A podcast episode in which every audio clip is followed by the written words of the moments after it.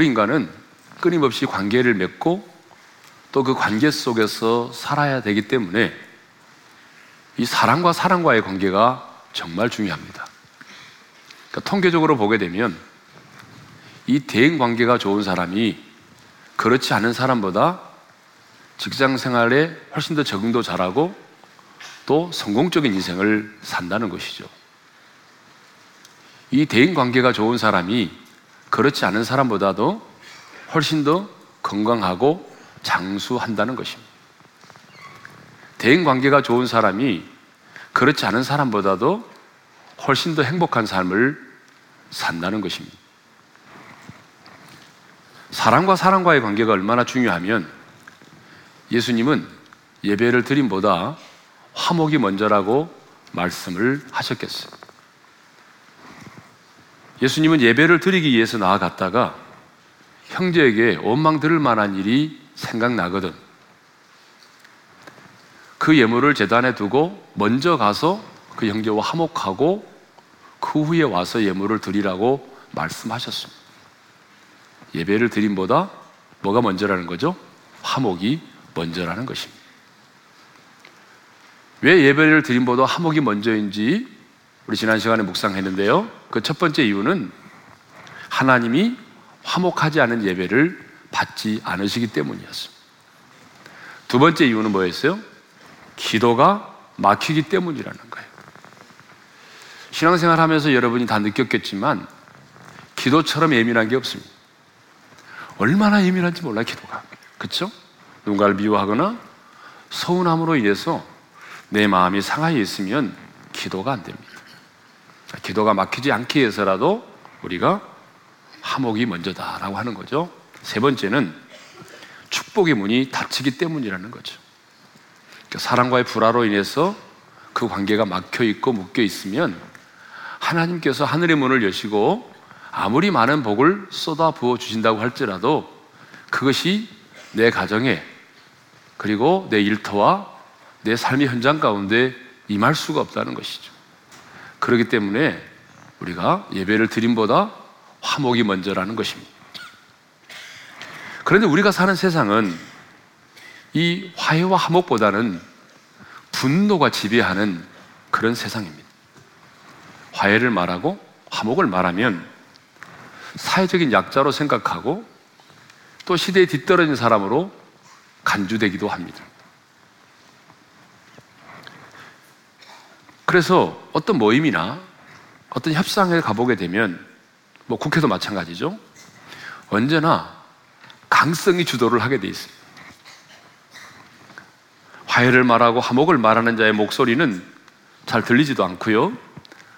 막 분노를 표출하고 예, 국회에서도 보게 되면 막 체류탄도 쏘고 도끼로 막 문을 찍고 예?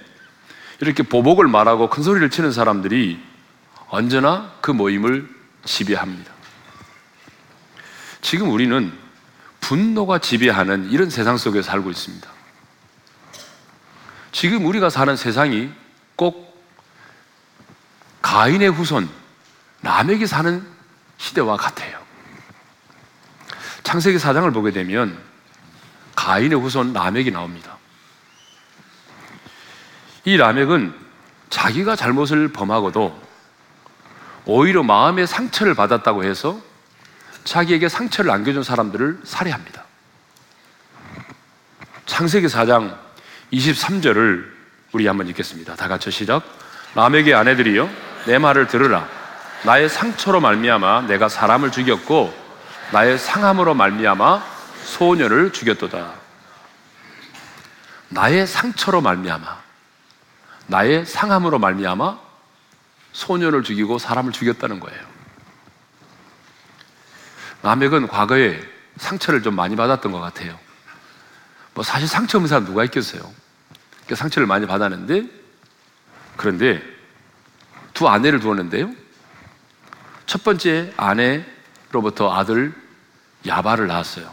근데 야바를 통해서 많은 가축을 갖게 됐습니다. 그 당시에 많은 가축을 갖게 됐다는 건 뭐죠? 부자가 됐다는 얘기죠. 어, 두 번째 아내를 통해서 낳은 아들 두발 가인을 통해서는요 구리와 새로 만든 많은 무기를 갖게 되었습니다. 이렇게 두 아들을 통해서 부자가 되고 많은 무기를 갖게 되니까 어떻게 했어요? 자기 마음에 상처를 준 사람들을 살해했어요. 자기가 마음에 상처를 받은 자기 마음에 상처를 준 사람들을 죽였어요. 그런데 라멕은요, 자신의 이런 복수를 부끄럽게 생각하는 것이 아니라 도리어 정당하고 용시했어요. 그게 바로 창세기 4장 24절의 말씀이죠. 읽겠습니다. 시작. 가인을 위하여는 벌이 7배일진데 라멕을 위하여는 벌이 77배 이리로다.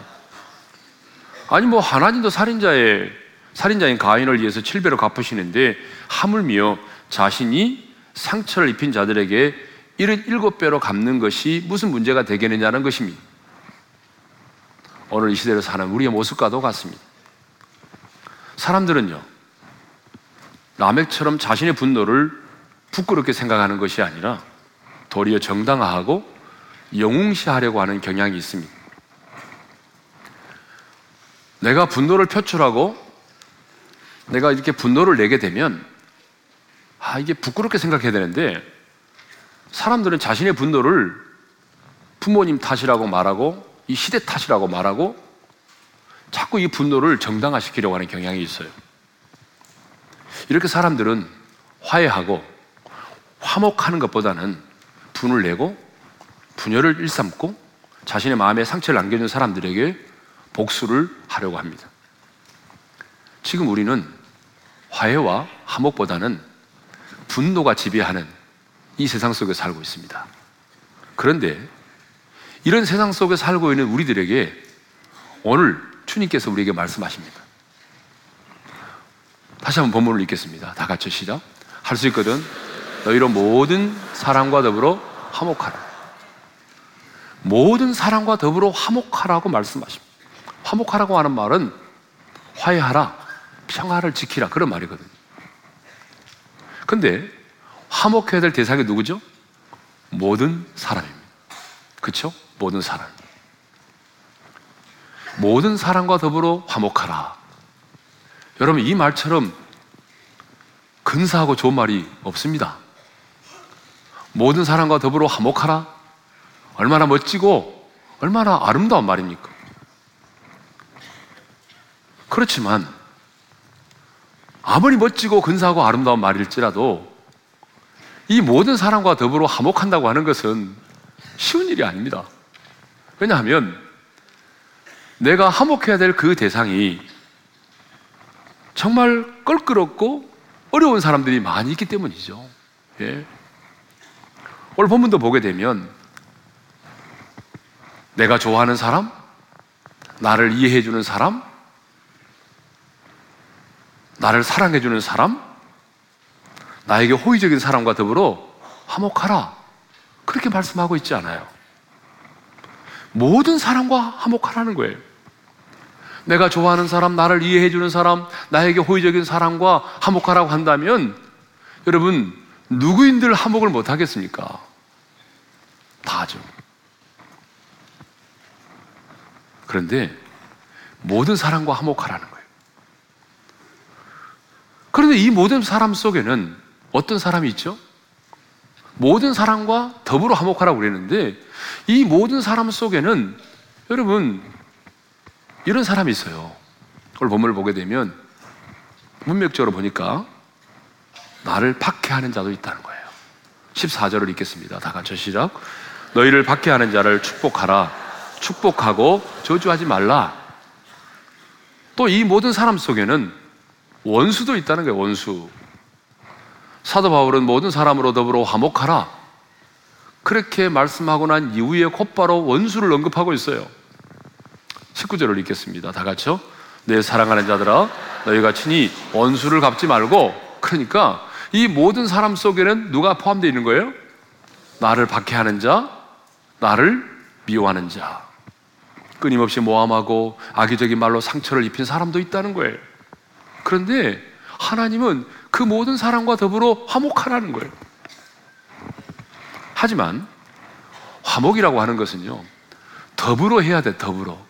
나 혼자만 할 수 있는 게 아니기 때문에 더불어 해야 되기 때문에 할 수 있거든이라고 하는 유보 조항이 들어가 있다는 것입니다. 그렇죠?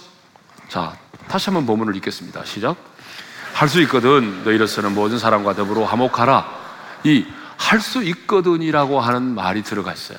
이 말은 무슨 말이냐면 우리가 모든 사람으로 더불어 화목해야 되겠지만 그렇게 상황이 허락하지 않을 때가 있다는 거예요.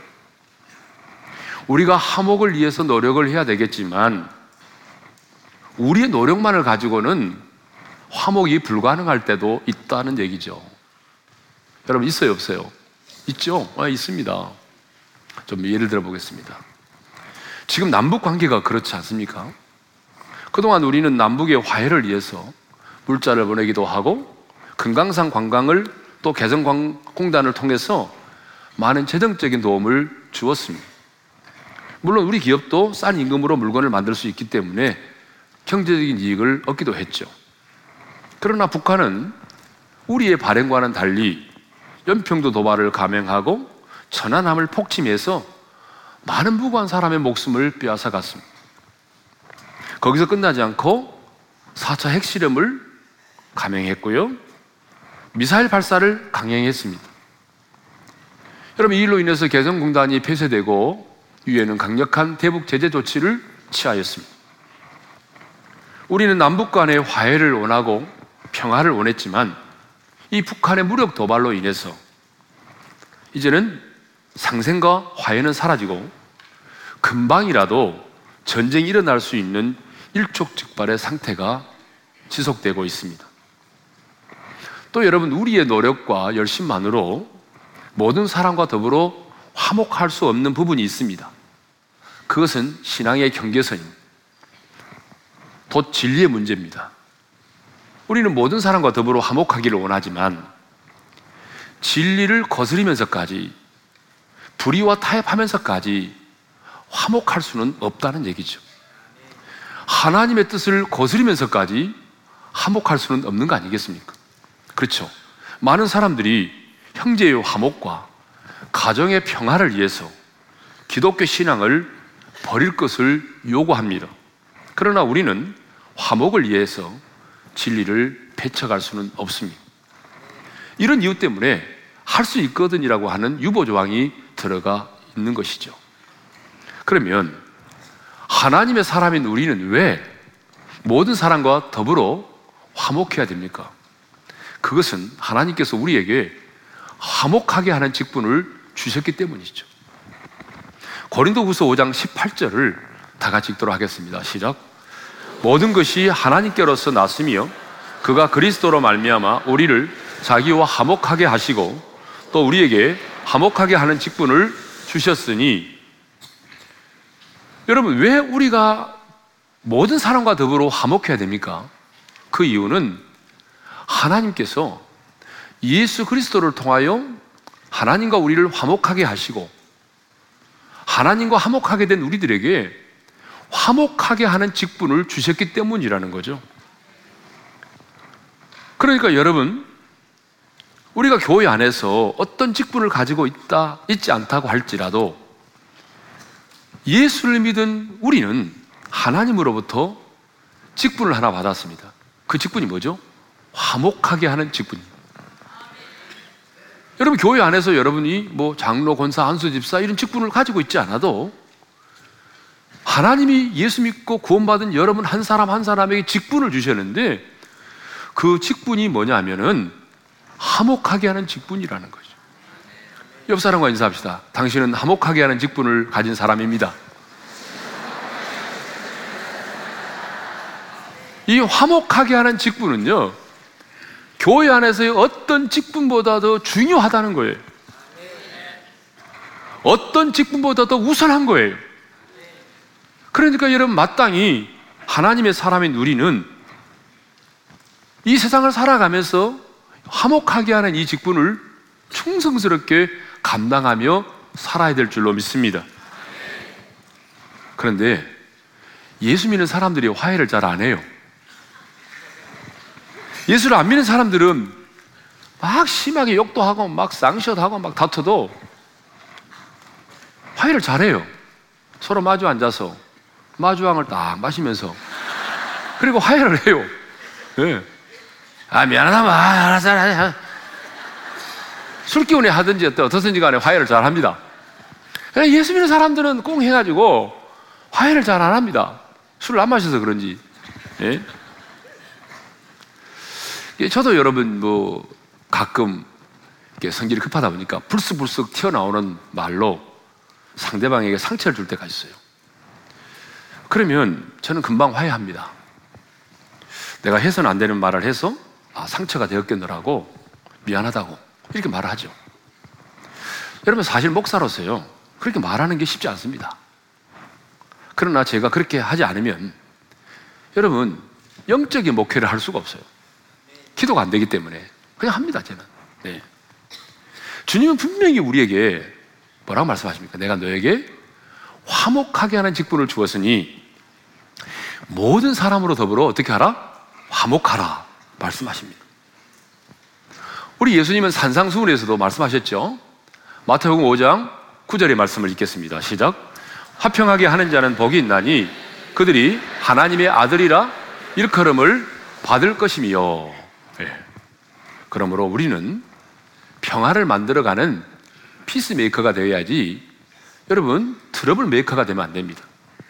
어떤 모임에 가든지 어떤 직장 생활을 하든지 간에 우리 오린교회 성도들은요 그곳에서 사람들과 사람들과 관계를 화목하게 만들고 화해하게 만드는 peacemaker가 되어야지 거기서 분열을 일으키고 사람들로 하여금 서로 긴장 관계를 일으키는 그런 troublemaker가 되면은 안 된다 그 말이죠. 예. 자, 그러면 어떻게 이제 모든 사람과 우리가 더불어 어, 화목할 수 있을까요? 네. 어떻게 하면 우리가 모든 사람과 더불어 화목할 수 있을까요? 첫째로 축복하고 저주하지 않는 것입니다. 어, 14절의 말씀을 읽겠습니다. 다 같이 시작. 너희를 박해하는 자를 축복하라. 축복하고 저주하지 말라. 모든 사람으로 더불어 화목하는 삶을 살려면 나를 박해하는 자, 나를 미워하는 자까지라도 축복하고 저주하지 말라는 것입니다. 근데 사람들은요, 여러분 축복의 말보다도 저주의 말을 참 많이 합니다. 예전에 이란의 해교 지도자인 호메이니가 전 세계 해교 신도들을 향해서 오늘부터 원수인 미국의 레이건 대통령이 죽도록 저주의 기도를 하라고 명령을 내린 적이 있습니다. 그 얼마나 끔찍합니까, 여러분? 조선 왕조 말기에 명성 황후 역시 자신의 시아버지인 대원군이 빨리 죽도록 하기 위해서 무당을 데려다가 궁궐에서 구판을 벌이기도 했어요.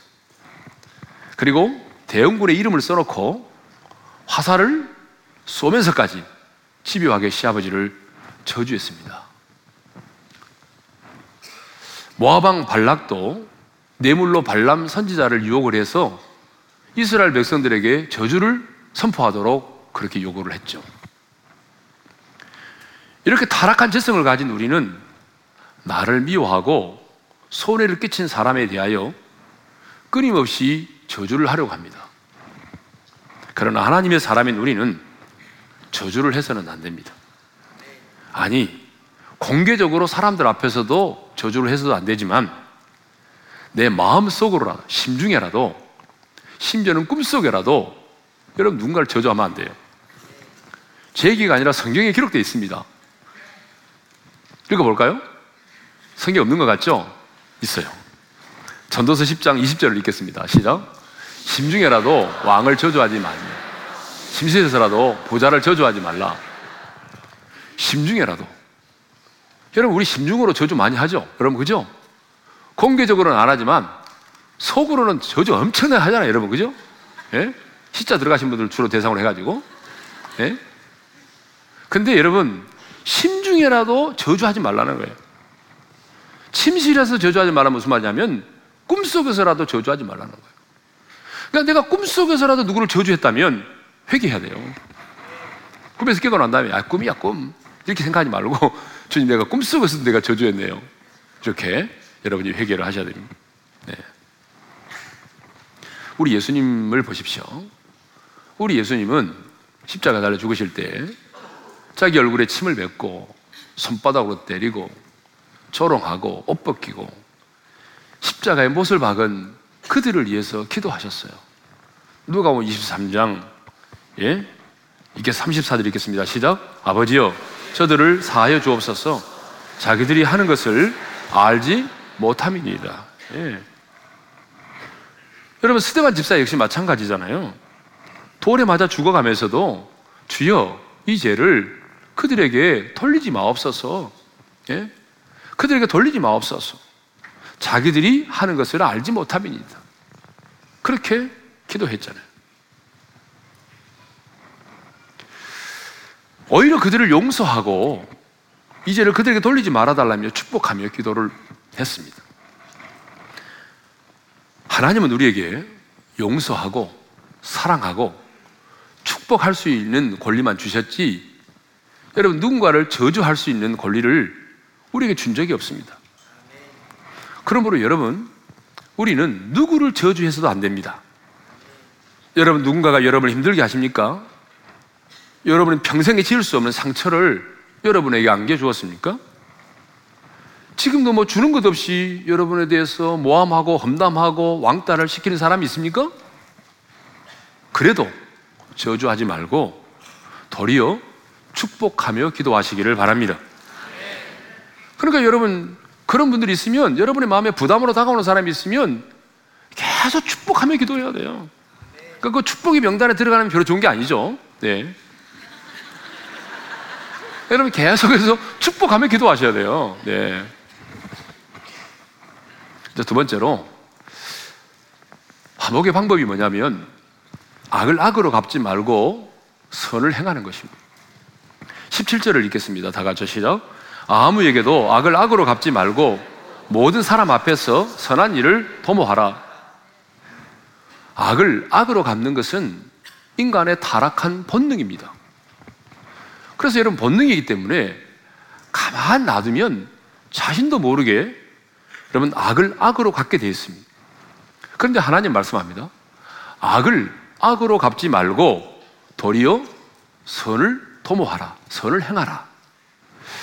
성경에 그런 분들이 참 많은데요. 생각나는 사람이 한 사람 있죠. 우리가 작년에 생각했던 엘리사죠.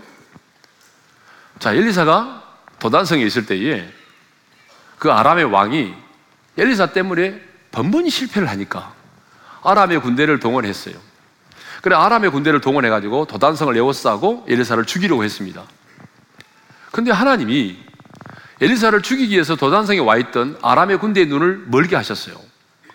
그래서 그들이 엘리사를 따라 가지고 어디까지 따라왔냐 그러면 여러분 이스라엘의 수도인 사마리아까지 따라왔어요.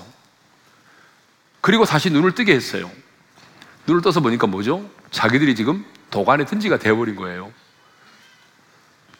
자신들이 적군의 포로가 되어버린 거예요. 아, 이제 죽었다.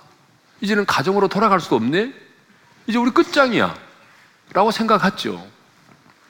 그 모습을 보고 이스라엘의 왕이 말합니다. 당장에 저들을 쳐 죽이자는 거죠. 아니, 생각해 보세요. 자기 발로 쳐, 왔잖아요? 이제 죽이면 되잖아요. 적군이니까. 그때에 엘리사가 왕에게 이렇게 말하죠. 자, 열왕기 6장 22절 읽겠습니다. 시작. 대답하되 치지 마소서 칼과 할로 사로잡은 자인들 어찌 치리까 떡과 물을 그들 앞에 두어 먹고 마시게 하고 그들의 주인에게로 돌려 보내소서. 여러분, 그들을 죽이지 말라는 거예요. 그리고 떡과 물을 주어서 큰 잔치를 베풀라는 거예요. 그리고 자기 고향으로 돌아가게 하라는 거예요. 그렇게 했습니다. 큰 잔치를 베풀었어요. 이 사람들은 죽었다고 생각하는데 잔치를 베풀어 준 거예요. 떡과 물을 배불리 먹게 만들었어요. 그리고는 야, 이 우리 먹고 마시게 한 다음에 죽이려나 했는데 돌아가라는 거예요. 엘리사는 악을 악으로 갚지 않았습니다. 악을 손으로 갚았습니다. 여러분 이것이 뭔지 아세요?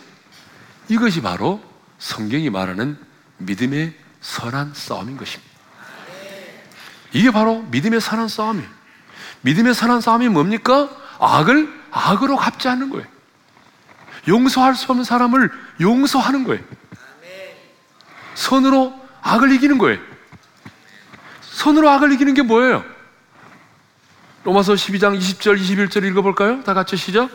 네 원수가 줄이거든 먹이고 목마르거든 마시게 하라. 그리함으로 내가 숯불을 그 머리에 쌓아 놓으리라. 악에게 지지 말고 선으로 악을 이기라.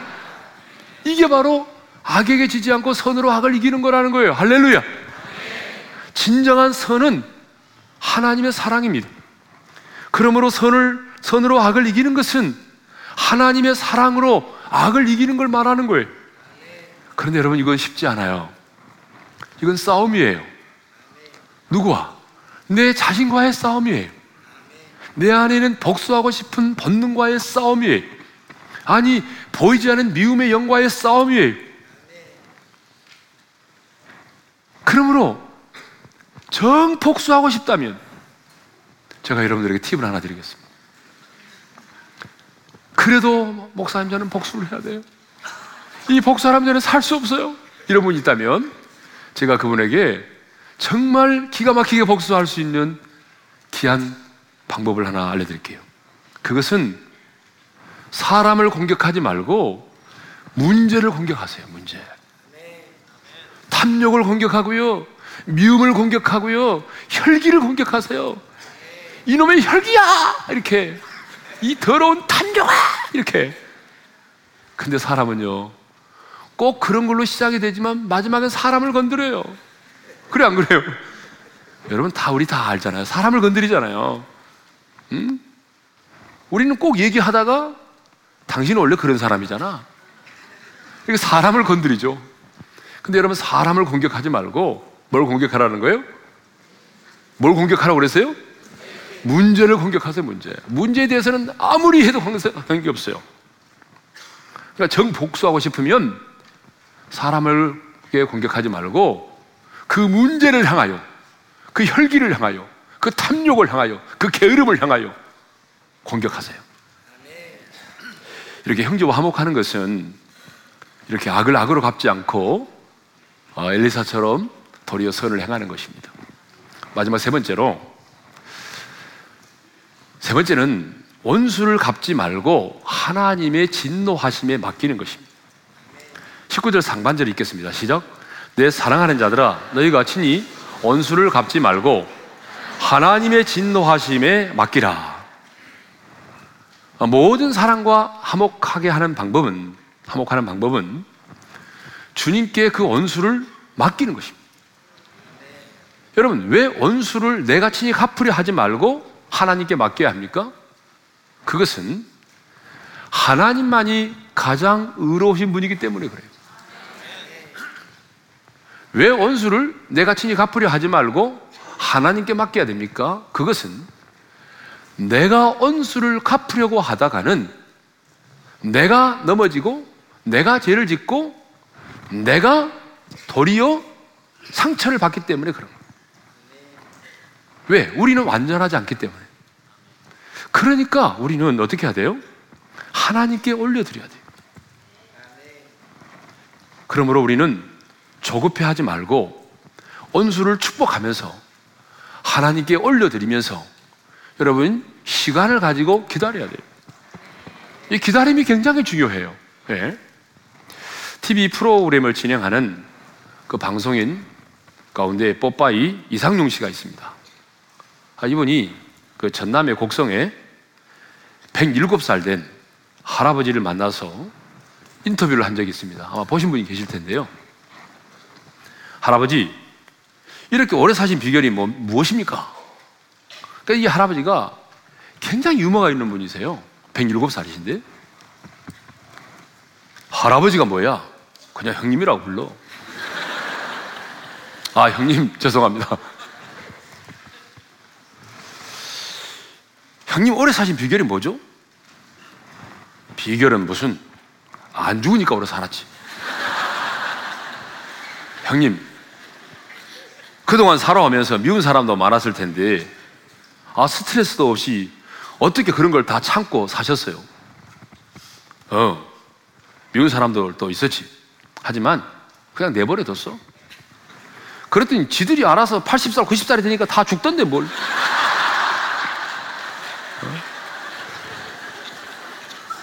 미운 사람 있어도 그냥 즐겁게 오래 살면 돼. 절대 화내지 마. 화날 때는 그냥 웃어버려. 하하하. 이렇게 말이야. 아, 이 할아버지가 정말 유머가 있으신 분이세요. 기다림이 중요하다는 거예요, 기다림이. 예? 내가 오래 살면 먼저 다 죽는다는 거예요. 예? 모든 사랑과 화목하는 방법은 죽기 원수를 맡겨드리는 거예요. 그리고 기다리면 되는 것입니다. 시간이 지나면 하나님께서 다 공의로우신 하나님이 선하신 방법으로 하나님이 다 해결하십니다. 예? 자, 오늘은 할 수 있거든 모든 사람과 더불어 화목하라는 말씀을 함께 나눴습니다.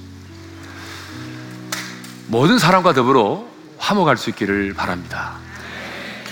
하나님께서 화목하게 하는 직분을 우리 모두에게 주셨습니다. 그러므로 여러분 누구도 여러분이 저주하지 말고 축복할 수 있기를 바랍니다. 악을 악으로 갚지 말고 여러분 도리어 선으로 악을 이길 수 있기를 바랍니다.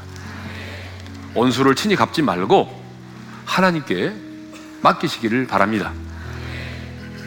이렇게 여러분이 모든 사람으로 더불어 화목하는 삶을 살 때에 빛들의 아버지께서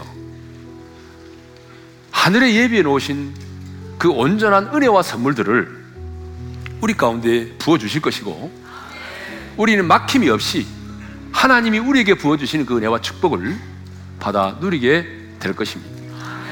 오늘 주신 말씀을 마음에 새기면서 주는 평화 막힌 담을 모두 하셨네 이 찬양을 드리며 나가겠습니다. 주는 평화 막힌 담을 모두 하셨네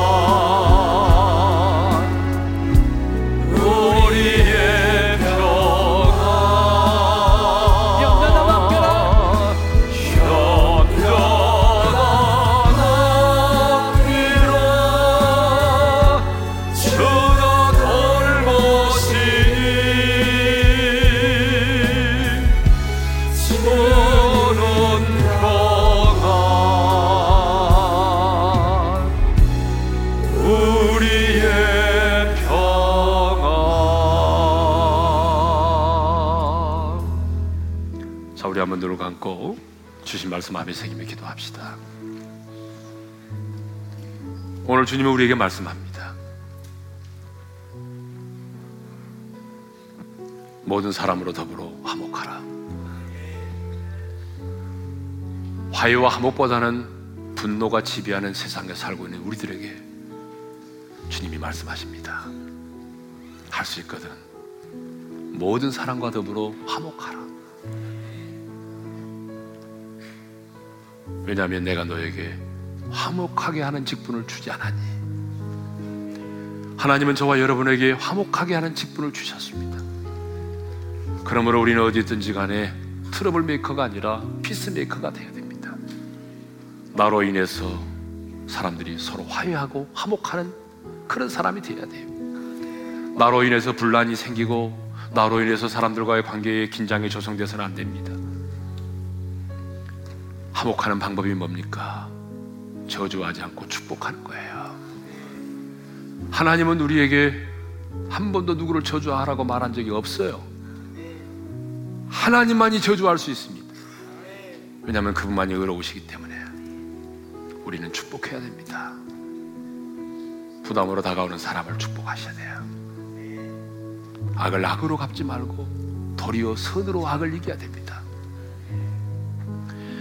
원수를 갚는 것을 내가 갚으려고 하지 말고 하나님께 맡기셔야 돼요. 그리고 기다리면 되는 거예요. 자, 오늘은 좀 더 구체적으로 우리가 기도했으면 좋겠습니다. 말씀을 듣고 끝나지 말고 주님, 오늘 이 시간 내 마음에 아픔과 상처를 안겨둔 그 사람, 부담으로 다가오는 그 사람, 여러분, 여러분 이 시간에 담으로 미루지 말고 그분을 주님께 올려드리고 축복하세요. 어쩔 수 없이가 아니라 마음을 다하여 축복하세요. 주님의 이름으로 그분 그분을 주님 축복해 달라고 그렇게 주님의 이름으로 축복하세요. 그리고 주님께 올려드리세요. 그래서 사람과 사람과의 관계가 회복이 돼야 돼. 묶인 것들이 풀어져야 지난주에 말씀드린 것처럼 기도가 열리고 하늘문이 열리고 축복의 문이 열리는 거예요. 오늘은 크게 부르짖어 기도하지 않고 우리가 축복하는 시간을 갖겠습니다. 내 마음의 아픔과 상처를 준 사람, 부담이 되는 사람이 있다면 주님의 이름으로 축복합시다. 그리고 올려드립시다. 선으로 악을 이기는 사람이 되게 해달라고 기도합시다. 믿음의 선한 싸움에서 승리하는 자가 되게 해달라고 기도합시다. 우리 작은 목소리로 함께 기도하며 나갈까요? 기도합시다. 아버지 하나님, 감사합니다. 오늘도 우리에게. 할 수 있거든 모든 사람과 더불어 화목하라. 귀한 주님의 음성을 들려주시니 감사합니다. 듣는 것으로 끝나지 말게 도와주시고 하나님 주여 이 말씀이 우리 마음 안에 새겨지기를 원합니다. 우리에게 화목하게 하는 직분을 주셨사오니 그 화목하게 하는 직분을 이번 한 주간 동안도 잘 감당하게 도와주십시오. 그래서 나로 인해서 사람들이 서로 화해하게 하시고 나로 인해서 우리 가정들이 형제간이 화목하게 도와주십시오. 나로 인해서 분열이 생기고 긴장이 조성되지 않도록 도와주십시오. 하나님 오늘 이 시간 우리 지체들이 내 마음의 아픔과 상처를 안겨준 사람 부담으로 다가오는 그 사람을 위하여 축복하며 기도합니다. 마음을 다하여 주님의 이름으로 축복합니다. 악을 악으로 갚지 말게 도와주시고 하나님께 맡기게 도와주시고 시간을 기다리게 도와주시고 뿐만 아니라 주님 정말 믿음으로 선한 싸움을 잘 싸울 수 있도록 도와주시고 이번 한 주간 동안도 선으로 악을 이기는 그런 한 주간이 되게 하여 주옵소서. 그래서 하나님 묶인 것들이 풀어지게 하시고 모든 관계가 열려지게 도와주셔서 하늘의 문이 열리고 기도의 문이 열리고 아버지 축복의 문이 열릴 수 있도록 하나님 우리 성도들의 가정과 삶과 일터를 축복하여 주옵소서. 감사합니다 주님. 예수님의 이름으로 기도합니다. 아멘. 이제는 우리 주 예수 그리스도의 은혜와 하나님 아버지의 영원한 그 사랑하심과 성령님의 감동, 감화, 교통하심이 화목하게 하는 직분을 받은 자로서 모든 사람과 더불어 화목해 하는 삶을 살기로 다짐하고 나아가는 지체들 위해 이제로부터 영원토로 함께 하시기를 축원하옵나이다. 아멘.